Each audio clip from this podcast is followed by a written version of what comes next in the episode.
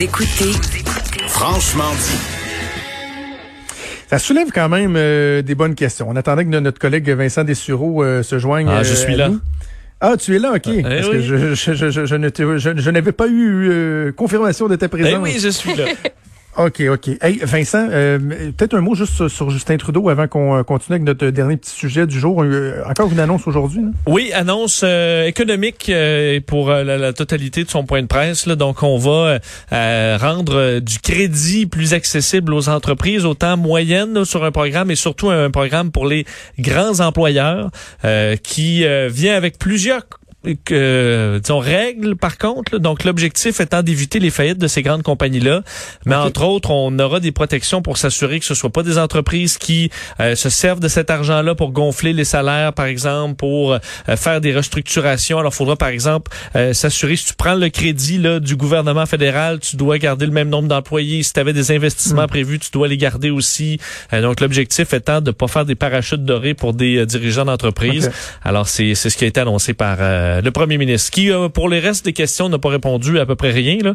Alors, je, te, je t'épargne ces, ces, ces longs euh, extraits euh, qui mènent à pas grand-chose. C'est bon. C'est bon. OK. Et tu vas nous parler d'un numéro, euh, d'un dossier publié dans le New York Times. Je trouve ça vraiment intéressant parce que quand on parle des conspirationnistes, là, des complotistes, on dit, tu sais, vous voyez des grosses affaires sorties tout droit des, des, des films de science-fiction, puis vous y croyez, puis arrêtez. Mais lorsqu'on parle d'espionnage, par exemple, ça, ça existe vraiment. Ah oui, ça existe. L'espionnage euh... mondial, c'est concret. Ça ben, puis la covid dix-neuf euh, fait pas exception. Ben parce qu'il y en a des complots intéressants qui sont euh, dans le monde réel. Là, et je pense que c'est pour ceux qui aiment ça, euh, vous avez des vrais trucs à vous mettre sous la dent. Là. Vous n'êtes pas obligé mmh. d'aller d'aller euh, sur la sur la lune pour ça. Là. Et il euh, y a des dossiers euh, intéressants, effectivement, dossiers du New York Times et du Wall Street Journal sur euh, l'espionnage qui aurait eu euh, vu de grands changements dans les derniers mois.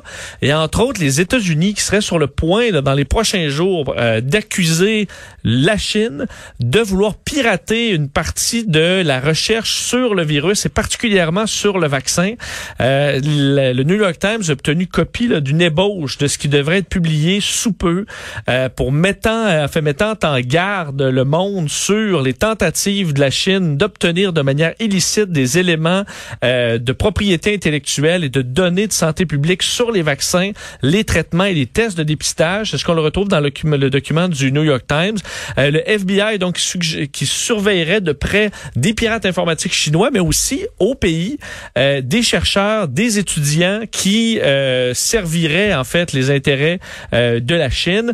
La Chine qui a d'ailleurs dénoncé tout ça, disant que c'était complètement faux, que eux-mêmes, la Chine est un grand défenseur de la cybersécurité et, yeah, right. et même une victime oh. de cyberattaques. Là. Alors, mm-hmm. euh, euh, eux qui demandent encore là des preuves. Et ce qu'il y a d'intéressant, c'est que, encore là, selon euh, le New York Times, une, au moins, une, enfin, plus d'une douzaine de pays ont redéployé leurs efforts de euh, d'espionnage là, et de tout ce qui a rapport au renseignement.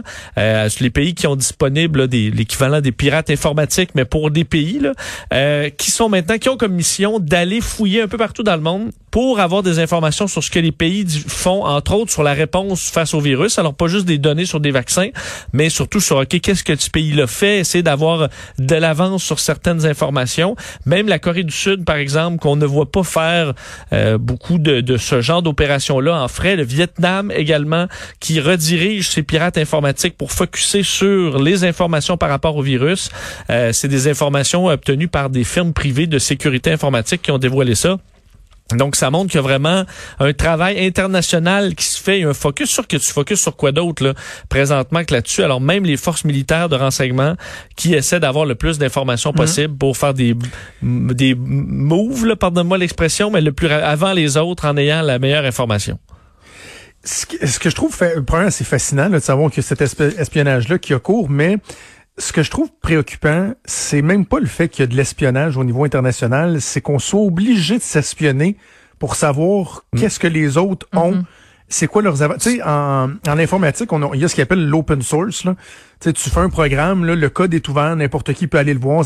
Comment se fait-il que dans une situation, puis c'est peut-être fleur bleue ce que je dis là, là, c'est de l'utopie, mais comment se fait-il que déjà il n'y a pas une collaboration internationale qui dit, hey, regarde, voici ce que nous autres on a là. T'as tout à fait raison. Toi, t'as quoi, viens, on va comparer, on va, tu sais, voyons donc. C'est qu'il y a quand même, veux, veux pas, sur la recherche d'un vaccin, là, euh, il y a une manne qui va venir avec, là.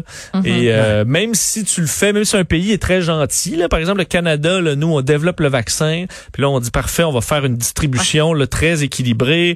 Euh, ben je veux dire, on, pour le prestige international d'avoir été la solution, juste ben ça, oui. ça a une valeur là à l'international. Ouais. Après ça, Justin Trudeau pour aller demander son siège euh, à tous les conseils, euh, tous les conseils qu'il veut. Là. Donc il y a un pouvoir qui vient avec ça. Et veut, veut pas de penser que les pays, euh, c'est pas de tirer la couverte sur leur bord. Euh, c'est, c'est mal ouais. connaître euh, les, les intérêts des êtres humains. Là, veut, veut pas. Là. Bill Gates veut pas nous mettre une puce dans le bras, mais que le que, que les États-Unis aient le vaccin avant la Chine. Je pense qu'il y a un effort qui se fait et que pour la Chine d'avoir le vaccin aussi, alors qu'on ben les oui. pointe ouais. du doigt, s'ils sont les premiers à sortir le vaccin. D'ailleurs, les vaccins en phase deux, la plupart sont chinois, euh, mais on a vu comme dans les, la technologie militaire, il, la Chine sort un jet ou une fusée qui ressemble curieusement à un appareil américain. Ben, ah oui, c'est en c'est raison ça. de l'espionnage. Merci Vincent, on t'écoute avec Sophie pour euh, ton bulletin de nouvelles détaillé avec euh, Mario cet après-midi. Bonne journée. Merci, c'est tout le temps qu'on avait. Un gros merci à toute l'équipe, à Achille Moinet à la réalisation, à la mise en onde, à Frédéric Moncoul et à Mathieu Boulay à la recherche. Merci à toi. Yes. Maude, c'est